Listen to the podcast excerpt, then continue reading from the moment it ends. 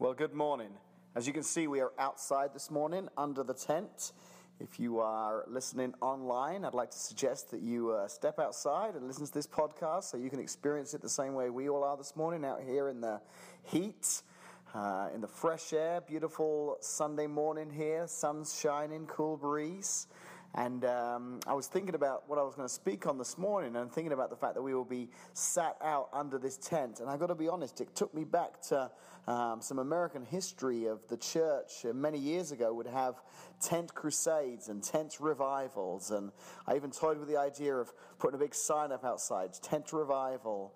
But. Um, you know, they're a big part of the church's history here in the United States. Um, back in the 1950s and the 1960s, a great man by the name of Billy Graham, his career was launched in a tent just like this. Well, actually, I'm, I'm pretty sure his tent was a lot bigger than this one, but he did. He started out in a tent in California and grew into speaking in auditoriums and stadiums around the world. But from the beginning, his tent meetings, they were marked not just by speaking the gospel, and he did a great job of that, but they were also marked by the singing of gospel songs. And he had two great guys uh, who were very famous for being a part of his, um, his team. Two men by the name of George Beverly Shea and Cliff Barrows. Maybe you've uh, not heard of them, but I'm sure your parents will have heard of them. And these great men, they would stand on the stage with Billy Graham and they would sing these wonderful songs.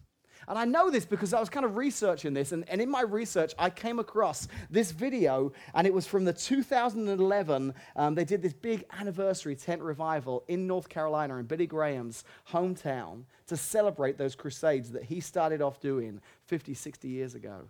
And it was fascinating watching this because it was just three or four years ago, but you saw all these, these famous old time gospel singers, and they were stood there. There was a lot of gray hair, there was a lot of big hair on this video, and they were singing some really great classic songs. But I thought, man, what an amazing experience to have stood outdoors like that in those tents and sing those songs, to sing about God, to sing about what God has done in our lives.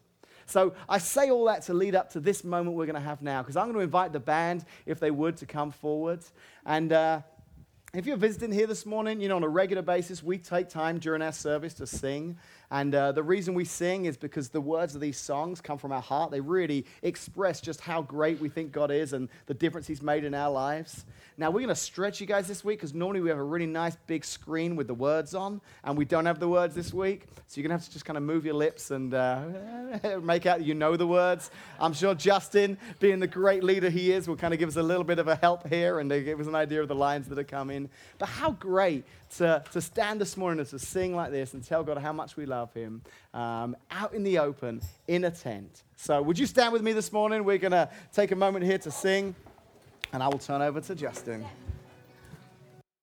So, here we are in the tent. And like I said, you know, maybe when you think of tents, you know, I was last week when Dan was giving the announcements, I was thinking maybe I should have him say, hey, next Sunday we're not going to be inside. We're going to have a good old fashioned tent revival.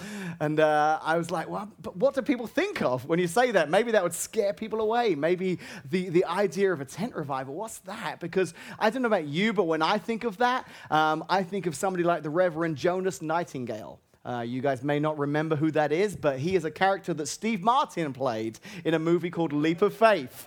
And uh, I was going to kind of do some of those moves this morning up here on the stage, and, uh, but they're just not in me. So, um, but you know, if you haven't seen that movie, Leap of Faith, it was about Steve Martin played this kind of sleazy snake oil salesman, salesman kind of guy who, uh, who would put on these tent meetings um, traveling around the United States, and he would use smoke and mirrors and trickery, you know, with earpieces and listening to hidden cues and, and really just um, kind of fake the presence of God, just fake this. And then one day in this movie, one day a, a young boy comes forward on crutches and he's actually miraculously healed. And it throws this guy completely because because he doesn't expect God to actually answer his prayers. So, quite an interesting movie. But um, the idea of the movie is based on the fact that maybe some of you are aware of that. You know, that idea of those tent revivals, those, those evangelists who traveled around and they were, um, you know, putting on this great, elaborate presentation.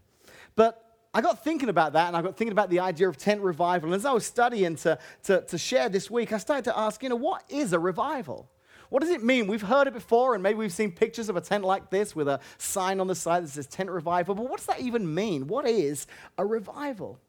Well, I think lots of different people might have different answers to that question, but essentially, I think when I think of the word revival, I think what it is, it's the idea that a community or an area is changed as a result of God moving in that place. So when I think of revival, I think of an area or a community being changed by the presence of God, by God moving supernaturally in that area. You know, historically, there have been some revivals over the years that, that you can read about. Where I come from in Great Britain in the early 1900s, in a small country called Wales, which is kind of just next door to England, okay? Back in the early 1900s, they had a very famous, it was called the Welsh Revival. And during that time, it actually only lasted less than a year, but during that time, over 100,000 people were converted. Over 100,000 people made a decision to ask Jesus to be their Lord and Savior. And historians look back and call that a revival because it was just remarkable at how fast and how quickly it spread around that small country and how much that country was changed by the power of God. That was a revival. And there have been others that have occurred in different countries at different times.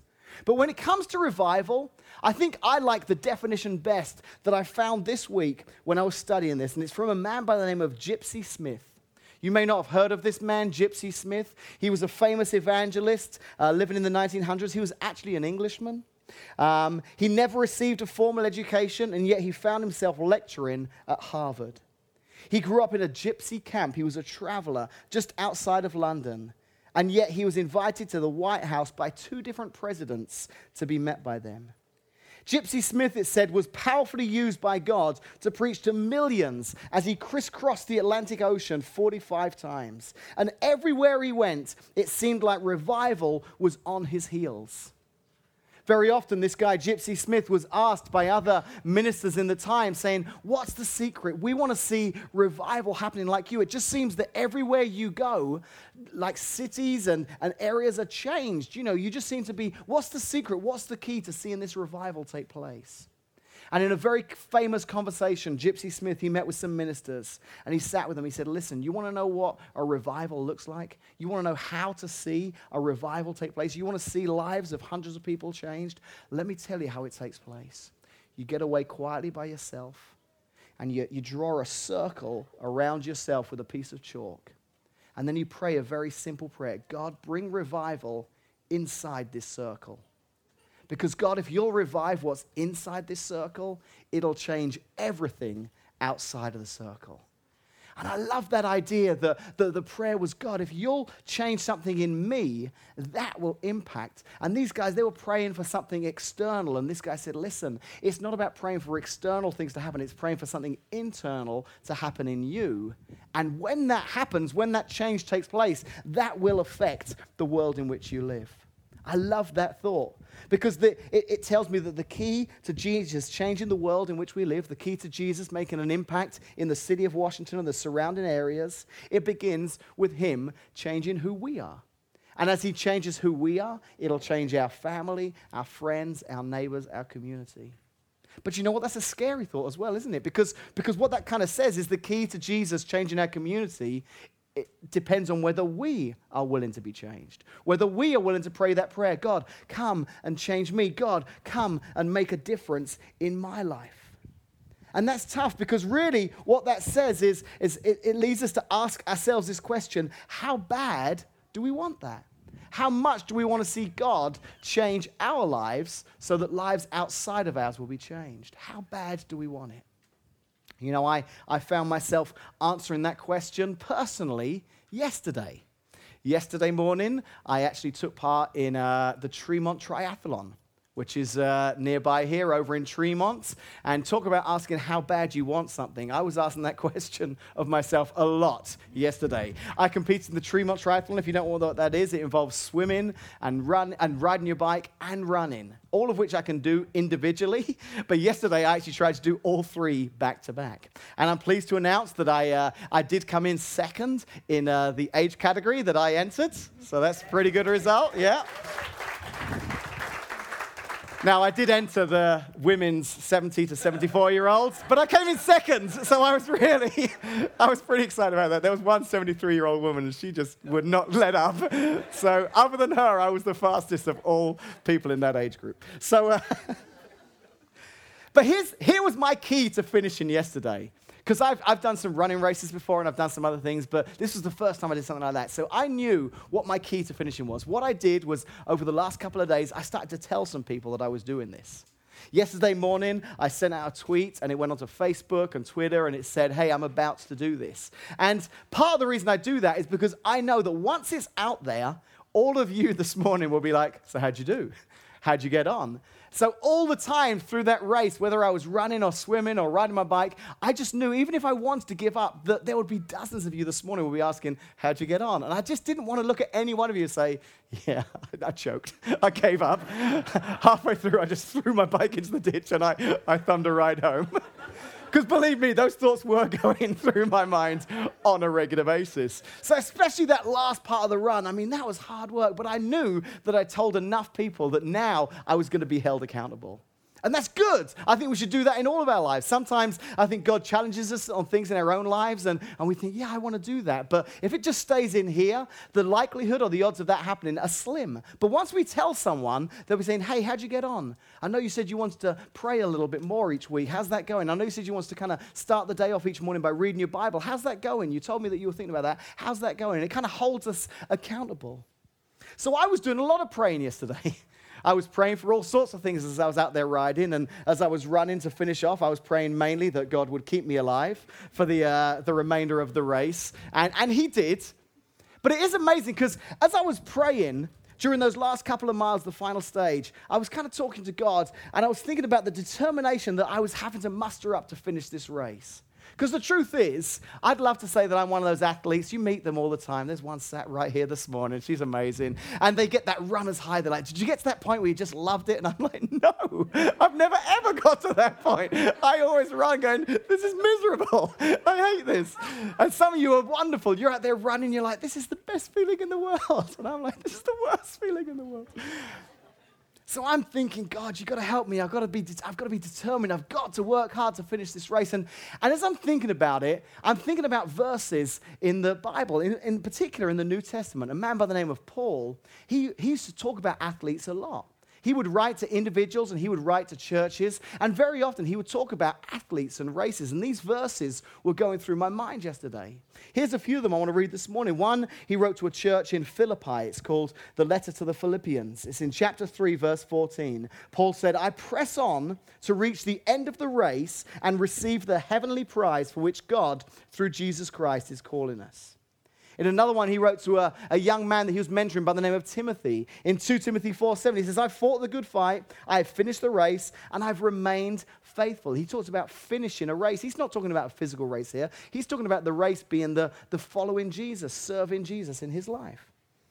And then my favorite one, I think, which I could really relate to yesterday, can be found when he writes to this church in Corinth in the letter 1 Corinthians 9 24 to 27. He says, Don't you realize that in a race everyone runs, but only one person gets the prize? So run to win. All athletes are disciplined in their training. They do it to win a prize that will fade away, but we do it, talking about his life of following Jesus, we do it for an eternal prize. I know that this prize that I could win in a race will one day fade away. One day, following Jesus, there is a prize involved. It'll be me standing before God and Him saying, Well done, good and faithful servant, spending eternity in the presence of God because I, I stuck in there, I, I, I hung in there, I ran the race and I finished it. He says, So I run with purpose in every step. I'm not just shadowboxing. I discipline my body like an athlete, training it to do what it should. Otherwise, I fear that after preaching to others, I myself would be disqualified. Paul knew that the people in Corinth would understand this. They were familiar with the Greek Olympics, they were familiar with athletic events. And he knew that they would understand what he meant when he said, I discipline my body like an athlete, training it to do what it should. He knew that they could apply that to what it means to be a follower of Jesus. Because you see, Paul had one great goal in his life, and that was to glorify God by winning the lost, winning people that didn't yet know Jesus, and building up the saints. He would write to these, these, these believers and try and encourage them in their faith. To reach this goal, he was willing to pay any price. So, Paul is telling the church in Corinth, and he's, he's telling us as well, that to be a follower of Christ, to look for that, that personal revival inside that circle, that it's not going to come easy. It's going to be tough at times. And that's what I was thinking about as I was running yesterday. I was, I was just kind of praying and running, thinking, man, this is hard work. And yet, what I'm experiencing right now is what Paul was writing about when he was writing to other believers. I think he was trying to say, hey, listen, I'd love to tell you that if you become a follower of Jesus, it'll be the best life you've ever led. Now, the reality is, the destination will be the greatest destination you can ever arrive at. Following Jesus will change your life, will change your eternity. But it doesn't mean it's easy. Sometimes it's hard work. Sometimes you have to discipline yourself. Sometimes uh, the crowd will be going this way, but because of your faith, because of what you believe about Jesus, you find yourself going this way.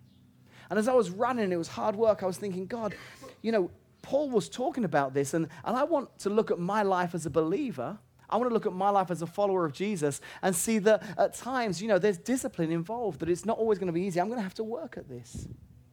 And I thought about us here at Connect Church, and I thought, you know what, God, that's what I love about Connect Church. That's what I love about this particular church. And when I say Connect Church, I'm talking about all of you. You make up Connect Church. Because I thought about it, I thought, you know what? The reality is, there's probably some easier churches you could go to. There are probably some churches this morning that have their own building, that never have to figure out what to do when the gym floor is being waxed.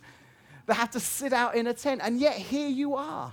And I gotta be honest, after we announced last week that we were gonna be in the tent, I was expecting it to be me, the guys in the band, and the few of you that didn't hear the announcement last week and arrived here and were like, oh, well, I'm here now. But I'm seeing some of you that heard the announcement and you're still here. You're awesome. Thank you so much for coming. And it's brilliant because I, we knew coming this morning it was to be a little bit uncomfortable. It was to be a little bit warm. Let's be honest, the watermelon, the water, it probably bought me five or 10 minutes, but right now it's starting to get a little bit warm, little bit sticky. But here you are. Because to you, following Jesus means being a part of a local church where I can learn more about God. And, and if it was going to be easy, I would have chosen an easier path. I don't mind. Some came early to set this up this morning.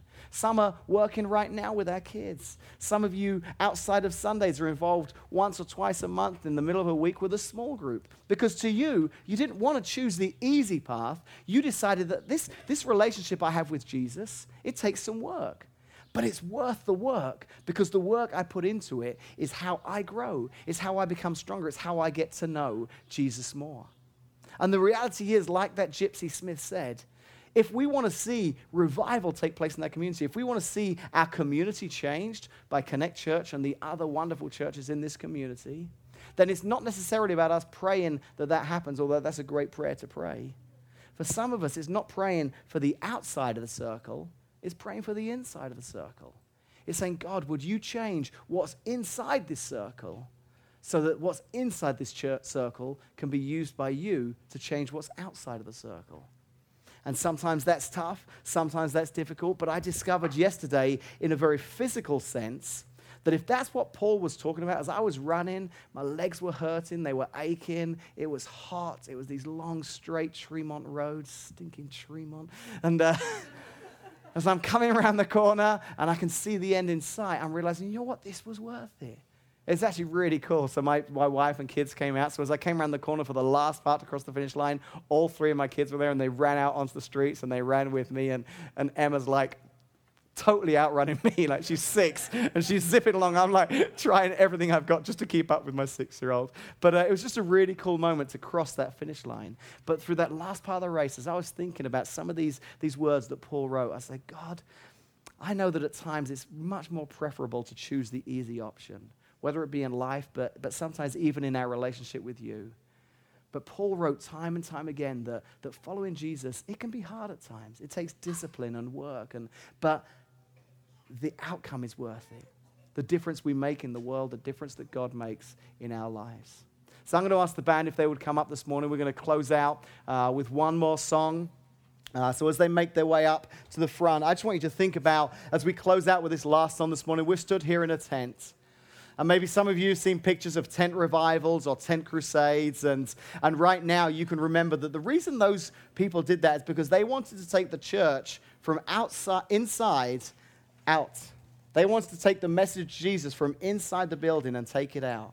And we have that opportunity this week as Connect Church to do that. That's one of the great things about being a portable church. We'll never get too tied to our building because right now our building fits in the back of this trailer every Sunday morning. And it's gone and it's parked somewhere, and then we come and right now we unload it in this middle school, and sometimes we unload it in a tent, and who knows what the future is. But for us, the church is not the building, it's us taking that message, that revival message, and sharing it with everyone that we come in contact with. So, would you stand with me? We're going to sing one last song together.